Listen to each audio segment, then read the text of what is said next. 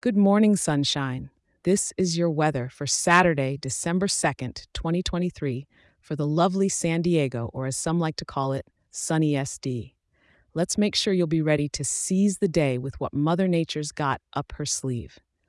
You're waking up to a brisk morning with the thermometer showing a comfortable 58 degrees. You might want to grab a light jacket if you're heading out early for that sunrise jog along the harbor. As the day unfolds, we're reaching a high of 64 degrees. That's the kind of weather that whispers, perfect day for a stroll in Balboa Park. It's partly cloudy, so those big fluffy clouds are just there to add a little drama to your Instagram pics.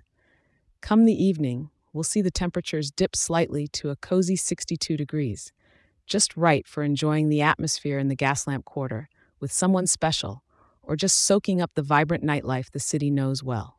And as the stars come out to play, you'll want to keep that light sweater handy because it's going down to 60 degrees.